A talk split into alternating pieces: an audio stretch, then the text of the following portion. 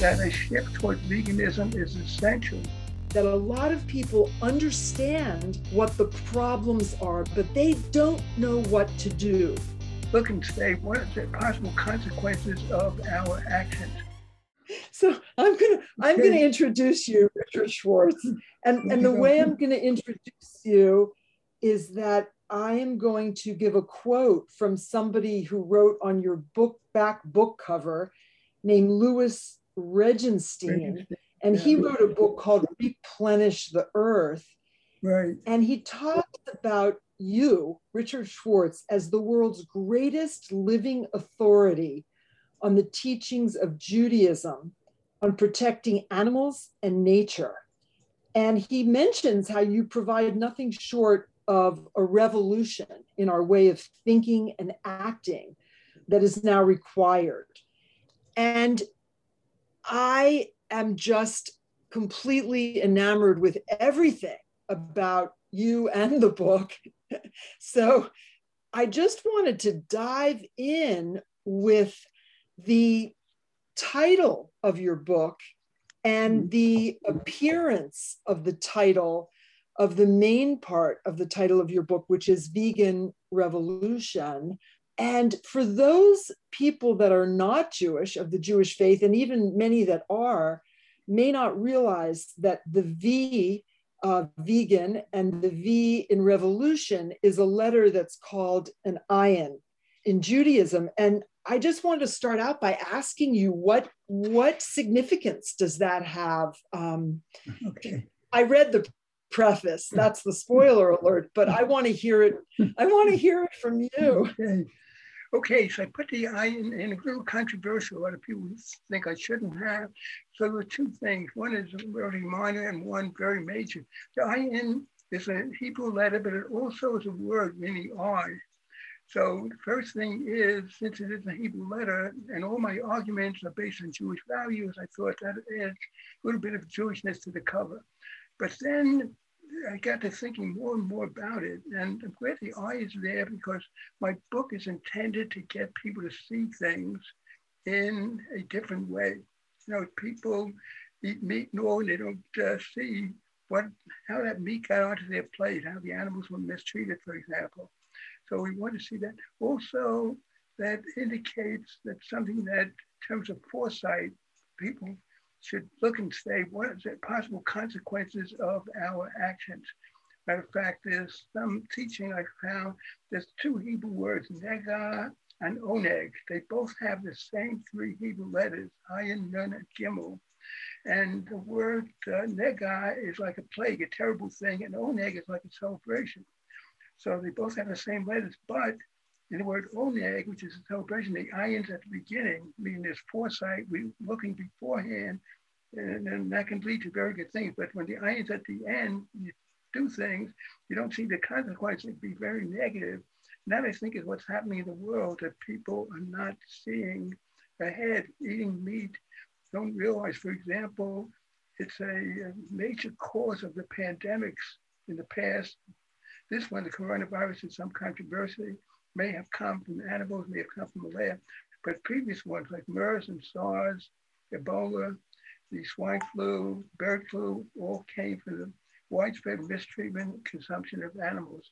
So we have all that and uh, other teachings related to that. So the thing is, again, the main thing that people should start seeing things differently, not take things for granted, and or if they do, they'll recognize that a shift toward veganism is essential to having a better world for future generations. And we'll discuss that more, I'm sure, with some of your future questions.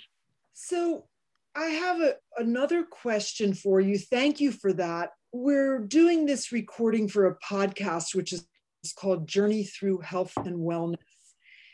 I'm wondering about how you personally, uh, if you personally have noticed changes in the way that you actually feel as a person when you were eating the Jewish soul food, you know, that I was also raised on chicken mm-hmm. soup and matzo balls and brisket and pickled herring and certainly an egg on Passover if not more than one, in many of the recipes. Can you talk a little bit about how you feel as a person mm-hmm. now compared to how you felt kind of growing up and, and much of your adult life, actually? Yeah. Well, thankfully, you know, I'm 87 now, living in Israel, and thankfully, uh, you know, I'm just always, I'm not the same person, but thankfully, I'm going to be good health, go to the gym every morning, go to the pool, playing in ping pong tournaments here in the retirement village where I am. So very thankful, thankful for that. What an amazing thing. I look around and I see so many people with white hair, bald hair. I'm amazed that my hair just stayed black. I'm, but when, know if that's 87, would that happen? I don't know if it's related to the diet or, or what, uh, heredity. I know, but mainly psychologically, I feel better because I feel I'm doing the right thing.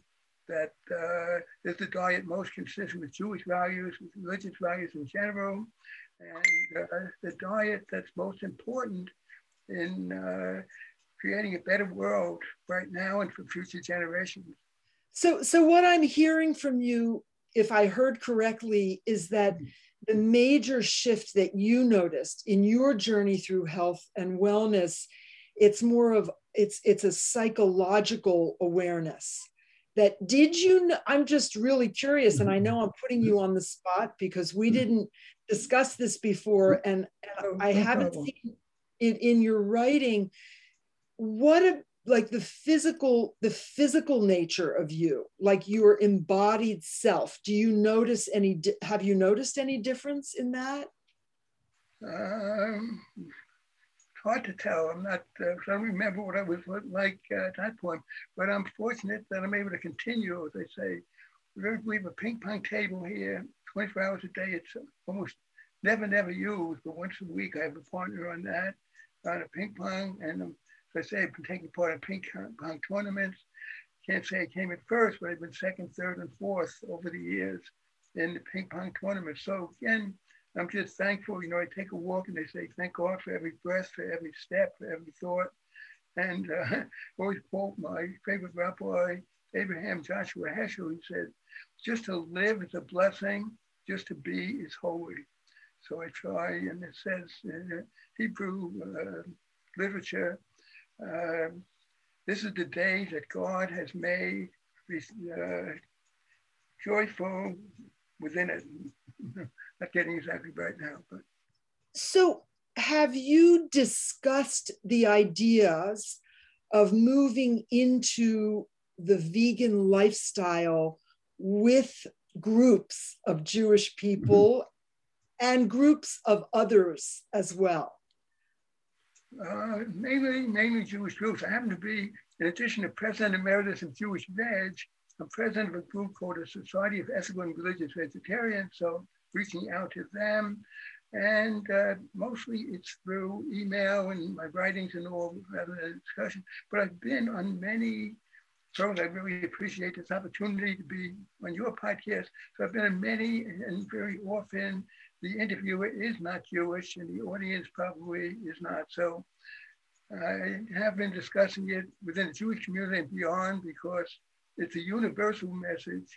And every religion is based on compassion and justice and sharing and love thy neighbor, etc. So you know, even uh, my emphasis is my books, Judaism and Vegetarianism, and my latest book, Vegan Revolution, says saving our world, revitalizing Judaism. So it's really Jewish centered because that's what I know most about, but it is universal. And I said, I've been involved with others. I remember way, way back when my Judaism and Vegetarianism book first came out, meeting somebody, Keith Akers, who had done writing and encouraging him to write books related to Christianity and vegetarianism. At the time, he said, you know, we can't make the case that strongly, but since then, there have been several books on also on Christianity and vegetarianism. Yes, yes. So, what what is your story about mm. becoming vegan, and what hmm. sorts of wisdom might you have to mm-hmm. impart upon others who have not yet quite stepped into the journey, but maybe thinking about it. Does your story right. relate to that, your early story? Right. Okay, actually, it all started. I was teaching mathematics at the College of Staten Island. And among the courses, one was for liberal arts and science students. They were going for music, the arts. They weren't going to use math in their careers, but they needed to take one math course so, uh, to meet a degree requirement. You know, the college wanted them to have like a broad background. They were fully motivated, fully prepared. So after a number of semesters, I came up with the idea of teaching a course. It was really unique at the time, mathematics in the environment, where basic math, probability statistics, sequences, and all, and just a very elementary math because again, they weren't going to use it, but I wanted them to see that math can help them understand the world. And, uh, you know, you try to apply it to what's happening. One year discussing world hunger, and I felt, you know, it's a shame so many people are dying. I guess it's just not enough uh, food. Then I read this wonderful book, you may be familiar with, by Frances Moore Lappé called Diet for a Small Planet. And she pointed out how wasteful animal-based diets are, that for example, 70% of grain produced in the US being fed to fatten up the farmed animals while an estimated 9 million now, keep changing over the years. About, last I saw 9 million people dying of hunger and its effects every year.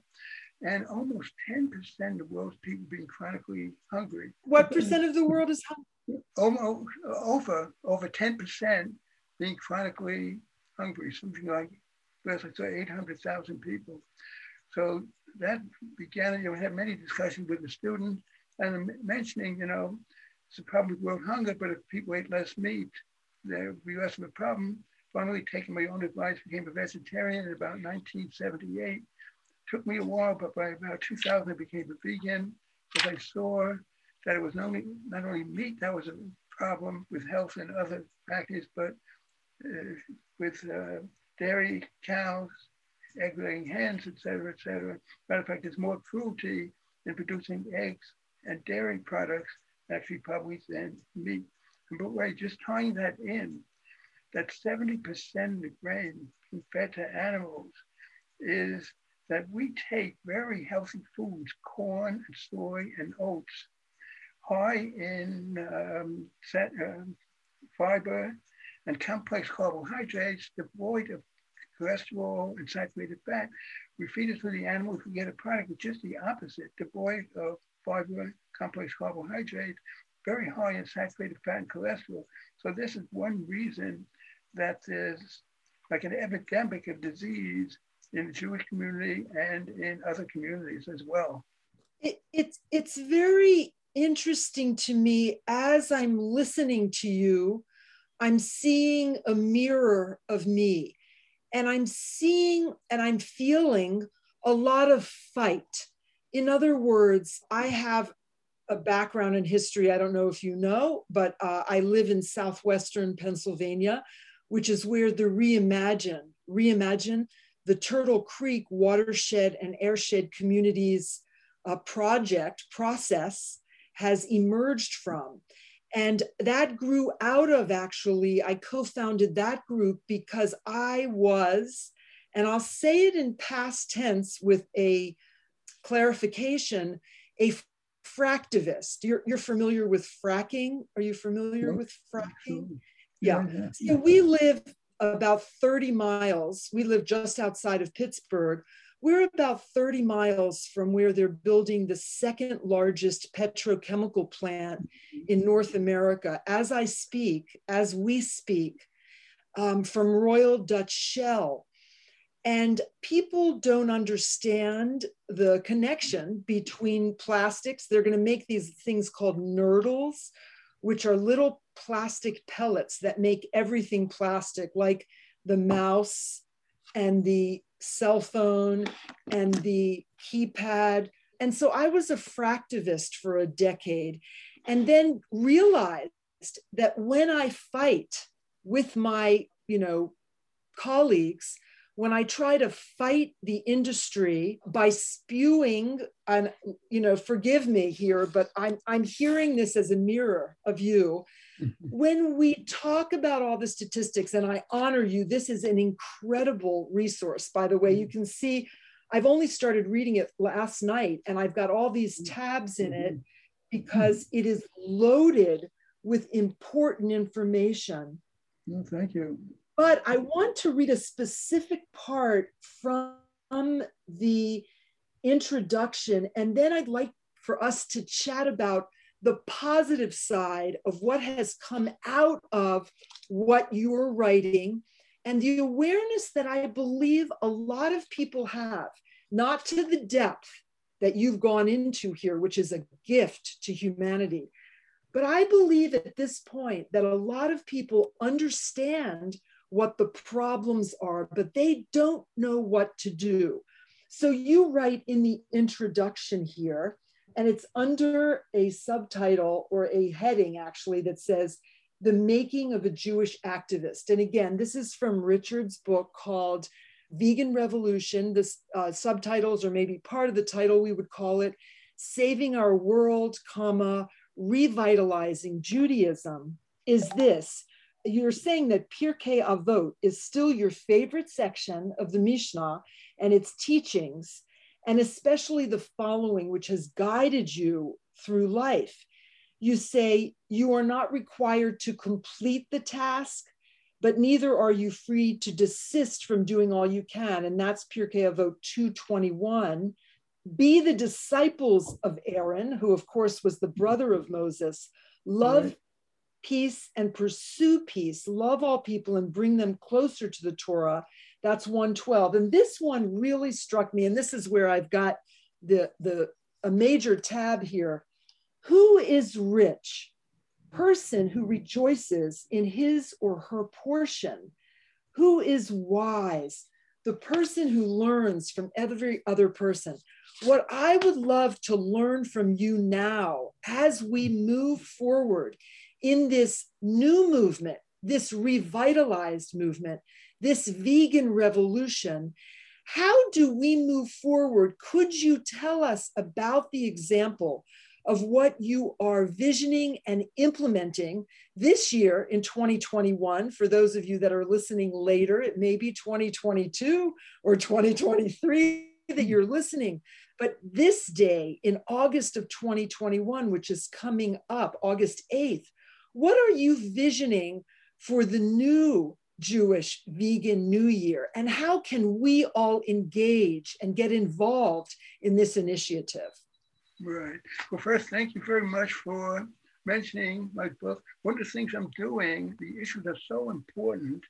I am offering free PDFs of the entire book and the cover to as many, many people as possible. And whoever gets it you pass it on to others. And if it just I'm going to interrupt you. Oh. I want to interrupt you for just a moment because you are going to be speaking um, at the holiday of Sukkot at Temple David in, in right. Monroeville, well, virtually. But my husband was asking me, You are such a blessing. You are giving a free PDF of your book. Is it okay to actually copy that PDF and then share it in other documents, mm-hmm. like in our temple bulletin. Absolutely. Yeah. So I want to get as many people as possible because the world has never been threatened as much as today, you know, with uh, climate change, the wildfire. By the way, we, uh, I was wondering even being on this program because we got a small taste there. There's a wildfire not too far from this retirement village. And we lost power on and off and on and off maybe 10 times during the day and all. So that's one reason uh, definitely share it. I want to get that message out and hope it starts many, many dialogue. But you asked about April 8th and 9th. That happens to be the Rosh Chodesh was a new month of Elul, a month before Rosh Hashanah, when Jews are supposed to start examining their deeds and uh, they're trying to find how can we be better people and all. So in the temple days, that was a time for sacrifices of animals, and, and that day was tithing for the sacrifices. So my idea is to revise that ancient Jewish New Year for animals, to restore it, but also to transform it into a day devoted to increasing awareness of Jewish teachings on compassion for animals and how terribly, terribly far conditions for animals are from these teachings. So uh, I've been spending a tremendous amount of time organizing what I call teach-ins, one in the US with rabbis and activists from the US and one in Israel, another program where I put together many, many pages of quotations from the Torah, from the Jewish tradition on that, and those will be read and discussed. And right here in uh, Protea Hills, my retirement village, I'll also be presenting on that. So this is part of it because, as I say, the world's never been so threatened. Every day in the news, we read one day it's a flood, terrible flood in Europe, and the next day it's in China, and then it's in India, and you know, and the wildfires in California, and the drought, and record so, so how how do we partake as part of the public? How do we partake in these events? That you have planned all around the world, it sounds like. Yeah. So if I was interested in being part of a teach-in how would I go about finding the information to participate? Okay, well, best thing again, if they contact me, give me my email address. And, uh, you know, if I've got like um, more than a dozen speakers in Israel, more than a dozen in the US. I'm hoping each one has a group and get the word out that way, put on my Facebook page. But if they contact me at veggierich at gmail.com, that's V E double G I E R I C H, one word at gmail.com. I'll be happy to send links to the various occasions. And if they do that as well, I'll be happy to send them those PDFs I mentioned of my book. And in addition, by the way, I have over 250 articles online. That's at, you probably won't remember it, but no, but if they contact me, I give them more info on that, jewishwarts.com dot com a slash and then spelling of my last name S-C-H-W-A-R-T-Z. So happy to get this info out to as many, many people as possible. And by the way, it just came out. I should have that handy. Let's see if I can get a copy. Wait a minute, I think it's right over here. Something, I don't know if I had told you before, really, really amazing. This is latest issue of Jerusalem Report. And wow. Wow, wow, wow. It's really amazing. And it says the Jerusalem Report, Should Jews Be Vegan, is the headline article, the cover story article. There's so many millions of Jews eating meat, there's so many rabbis, and I'm a returnee to Judaism. You know, it took me a while, and but it says here, Richard H. Schwartz, I think that's me, argues that eating animal products violates Jewish teachings. And it goes on for five, five pages. And after that, there's a little rebuttal by a rabbi, which is really very weak. And a professor Barlan gets involved with that. So I, would be happy to send that to people too if they contact me. But it's really, really amazing that uh, a whole, whole issue. I hope to wake people up. And I'm waiting to see is there any rabbi out there that is going to dispute my argument? I'm very anxious to have very respectful dialogue with rabbis, other Jewish scholars, because the case is so, so strong. How can anybody disagree? Judaism has very strong teachings on preserving our health, treating animals with compassion, protecting the environment, serving natural resources, helping hungry people, seeking and pursuing peace. And all of these are very strongly violated by animal-based diets and agriculture. Uh, it's an incredible. So I I know I honor you and I am so excited about this Jerusalem report and you answered the question before I even asked it which is you know your your subtitle um, revitalizing Judaism but I'm going to pivot for just a moment because I know you're a mathematician. And even though you've been retired for a while from that, I have a question for you. And I'm going to wind back for a moment to southwestern Pennsylvania and to the production of plastics.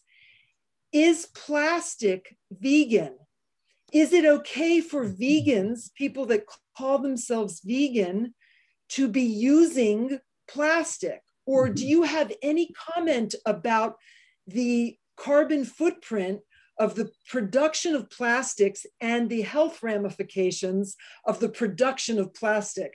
Because mm-hmm. I sit in the epicenter of this pollution both inner ecosystem and outer pollution. And most vegans, in my experience, are not paying attention to that issue. Mm-hmm.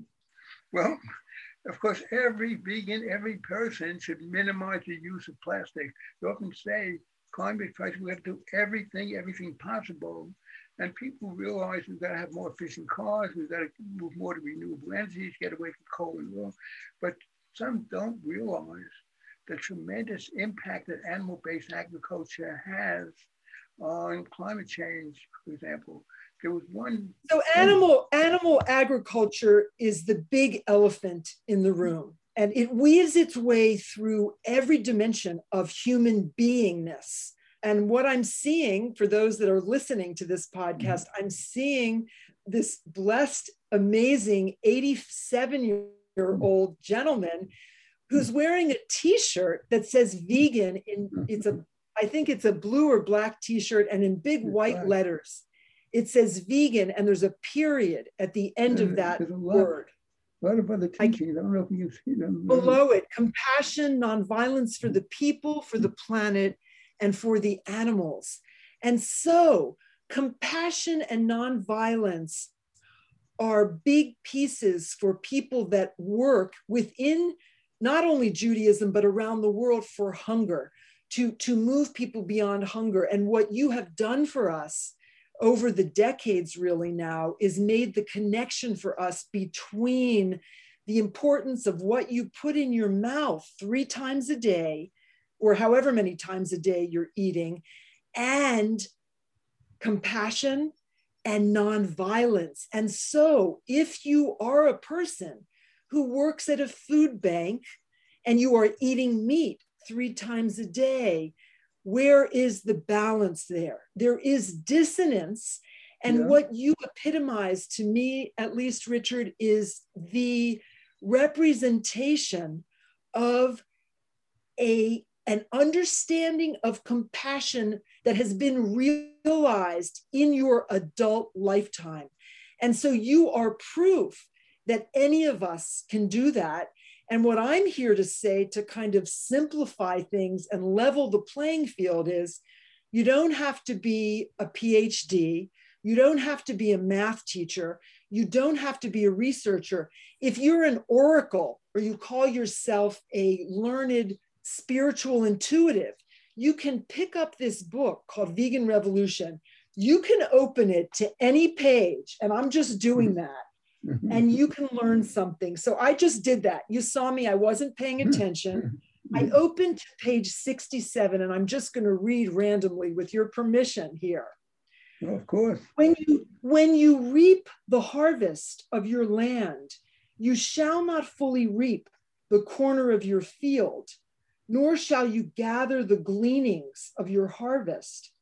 And you shall not glean your vineyard, nor shall you collect the fallen individual grapes of your vineyard. You shall leave them for the poor and for the stranger. I am the Lord your God. And that is Leviticus chapter 19, verses 9 and 10. And what do you know? Where do we go from this? We recognize that we must leave the grains for the um, for what the grains were meant for, not to feed and fatten up domestic animals for people to eat, but people can eat the grains and they can leave then the field fallow and there will be enough for everybody to eat. Do you have a statistic in your book or in your head of how many years uh, if we if we all turned vegan tomorrow how long would it take Mother Earth, Father Sky, to repair itself. We've started this experiment over the past 18 months or so. I don't know if you agree with that, but in my understanding, we've powered down to some degree and people are waking up in ways they haven't necessarily before. But if we were all, maybe this is a calculation for you to work on for the next couple weeks. If we were to all turn vegan tomorrow, and that's not just in what we eat, but it's in what we purchase. My, you know, I'm wearing a woven jacket right now that I got at a local Pittsburgh festival, you know, in Mellon Park. People who are local know this, but this was a woven cotton piece of clothing. And in my mind, I'm thinking, next time if I buy any clothing ever again in my life, I should really buy something made of hemp because cotton is such a chemically intensive crop. I know that's not mm-hmm. your focus, but it's something that passes through the mind of environmentalists. But how long will it take? How long will it take when we all turn vegan tomorrow and then we back into the understanding we're not sure it's happening tomorrow? Dr. Sailesh Rao would, would say it's happening by 2026 if it happens by 2026, how long until we have the Eden, the more beautiful world that we all know in our hearts is possible? Right, right. okay, I can't tell you exactly, but I can tell you that every single day will be an improvement and all that. And it'll be such a difference from the negative. You know, we turn it from the negative now that uh, carbon is being increased every day, in, in every year. We have to move back away from that carbon dioxide. So they say it, it's essential, essential. By the way, there's a group, the most important group with regard to climate change, is called the Intergovernmental Panel on Climate Change. The reason I say it's most important, is made up of climate experts from all over the world. So it's like a consensus document. October 2018, Intergovernmental Panel on Climate Change, IPCC, they claim that unless what they call unprecedented change occur by 2030, it may be too late to avert the climate catastrophe. You know, there's, there's not a linear thing, you know, like an analogy. Somebody's gaining weight, they can say, if I hit this weight, I go on a uh, tremendous diet here we could hit, it's like a domino effect in a way. You could hit a tipping point. It's what they call self-reinforcing positive feedback loops, where every time, just to give an example, you mentioned tremendous wildfires in California.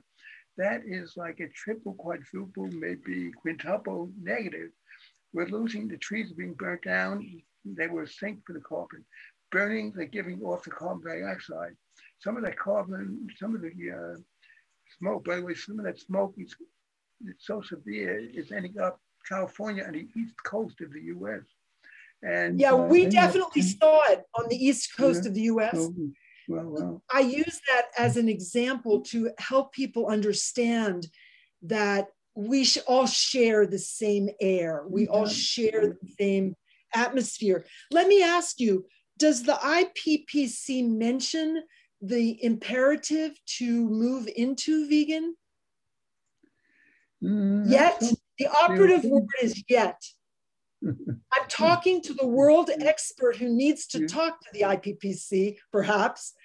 Do, do they mention these words that it is an imperative for the world population to move into veganism? yet? Yeah. Do they mention it yet? And if not, why not, do you think? Yeah. I don't think it's in their actual report, but more and more leaders of these groups are saying we've got to reduce the amount of meat in the diet. So that is happening more and more, and people are realizing it. And uh, I, I, I under, yeah, I understand that you that you're planning to build a major campaign to promote veganism in conjunction with your book. Can you expand on that a little bit more? I know we're coming towards mm-hmm. the end of the interview, but I would just love you to end, help us end on a positive mm-hmm. note. Okay. Well, as I said, number one, by giving away this book, I hope that will help and people get it to pass it on. And it, no, it's not the end all and be all, but I hope it starts many responsible dialogues Then I have the, uh, as I started to mention, restoring the New Year for animals.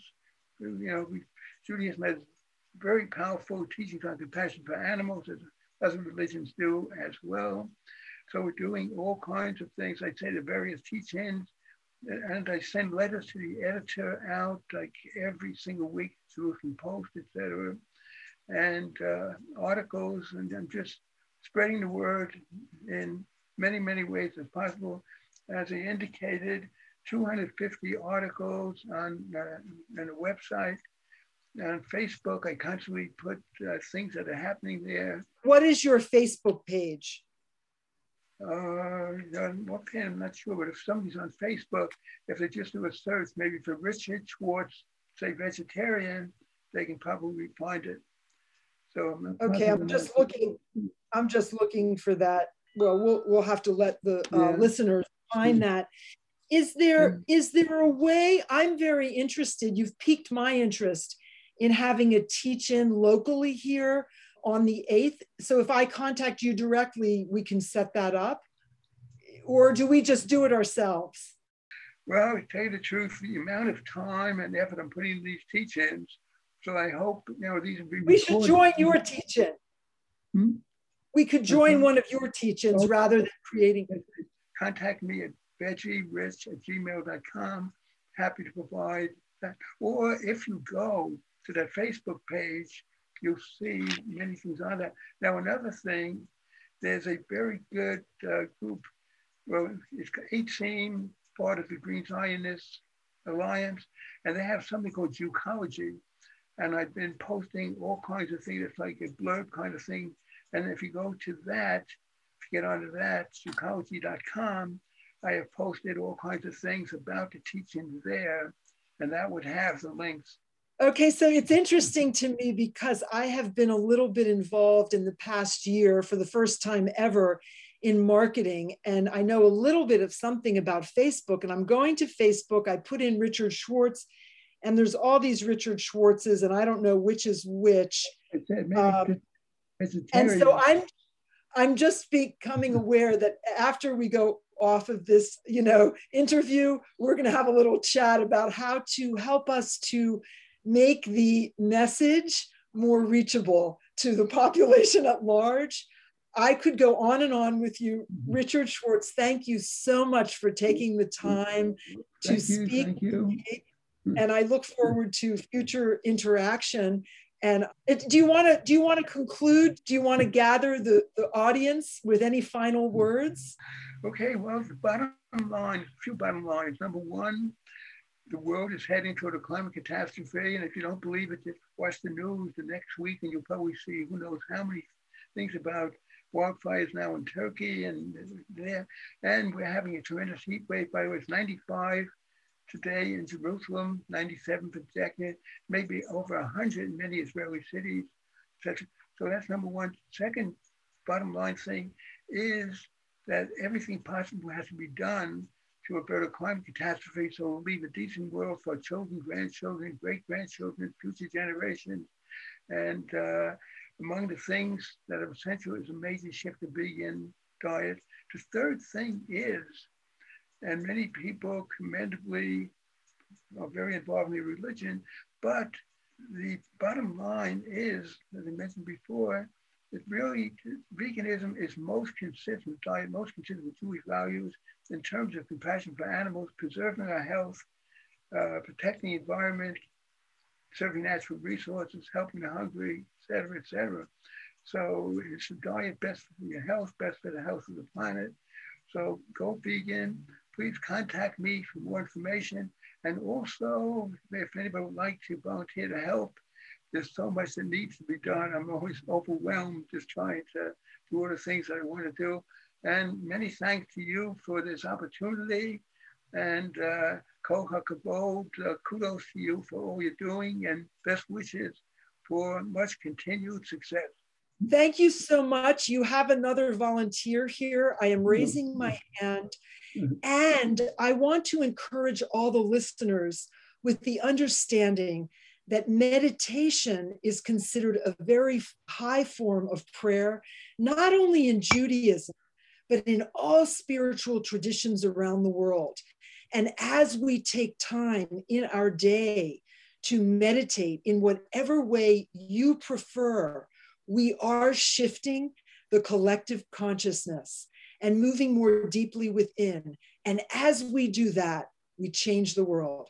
So thank you all for being here on anchor.fm, on Spotify, on Instagram with the handle at Reimagine TCWAC. The acronym is TCWAC, which stands for the Turtle Creek Watershed and Airshed Communities Plus.